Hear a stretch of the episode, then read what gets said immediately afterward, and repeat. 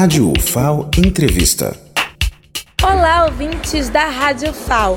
Segundo Simpósio Internacional Esclerose Lateral Amiotrófica, com o lema Nordeste de Mãos Dadas, reuniu pesquisadores e profissionais renomados na área da saúde entre os dias 24 e 26 de novembro. Converse com o paciente e ativista Antônio Jorge de Mello, da Associação do Movimento em Defesa dos Direitos da Pessoa com Aula. Jorge, quais são os direitos que o movimento defende? Quando o Movela iniciou as suas atividades em 2012, nós nos baseamos em três pautas, né? Defender os direitos do paciente, divulgar informações sobre a doença e informações sobre novas opções de tratamento, né?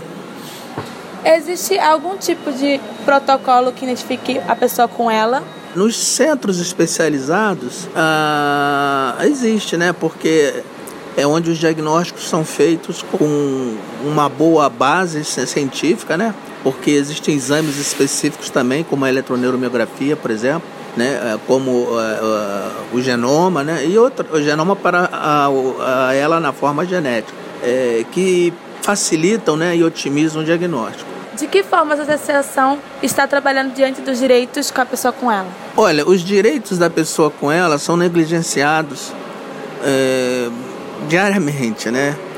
Eu vou citar alguns casos, por exemplo, aposentadoria, né? Porque é uma doença que incapacita e causa danos irreversíveis à pessoa, né?